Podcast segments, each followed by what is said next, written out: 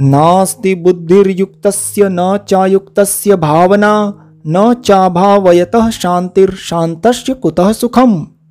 न जीते हुए मन और इंद्रियों वाले पुरुष में निश्चयात्मिका बुद्धि नहीं होती और उस अयुक्त मनुष्य के अंतकरण में भावना भी नहीं होती, तथा भावनाहीन मनुष्य को शांति नहीं मिलती और शांति रहित मनुष्य को सुख कैसे मिल सकता है?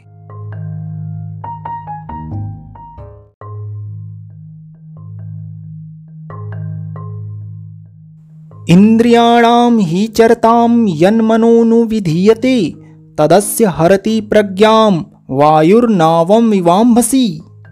क्योंकि जैसे जल में चलने वाली नाव को वायु हर लेती है, वैसे ही विषयों में विचरती हुई इंद्रियों में से मन जिस इंद्रिय के साथ रहता है, वह एक ही इंद्रिय इस अयुक्त पुरुष की बुद्धि को हर लेती है।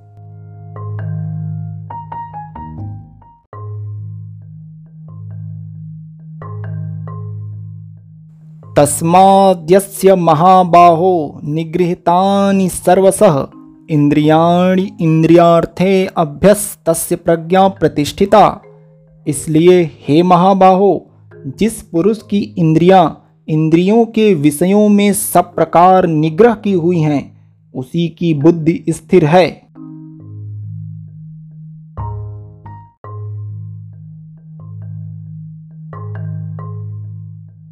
या निशा सर्वभूतानां, तस्यां जागर्ति संयमी, यस्यां जागर्ति भूतानि, सा निशा पश्यतो मुने।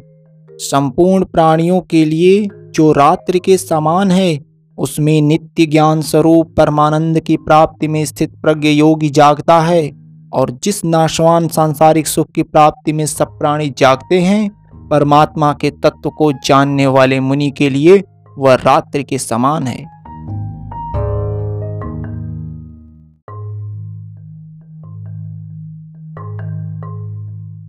आपूर्यं समुद्र माप प्रविशन्ति यद्वत् यद्वत् कामा यम प्रविशन्ति सर्वे, स शांतिम प्राप्नोति न काम कामी जैसे नाना नदियों के जल सब ओर से परिपूर्ण अचल प्रतिष्ठा वाले समुद्र में उसको विचलित न करते हुए ही समा जाते हैं वैसे ही सब भोग जिस स्थित प्रज्ञ पुरुष में किसी प्रकार का विकार उत्पन्न किए बिना ही समा जाते हैं, वही पुरुष परम शांति को प्राप्त होता है, भोगों को चाहने वाला नहीं।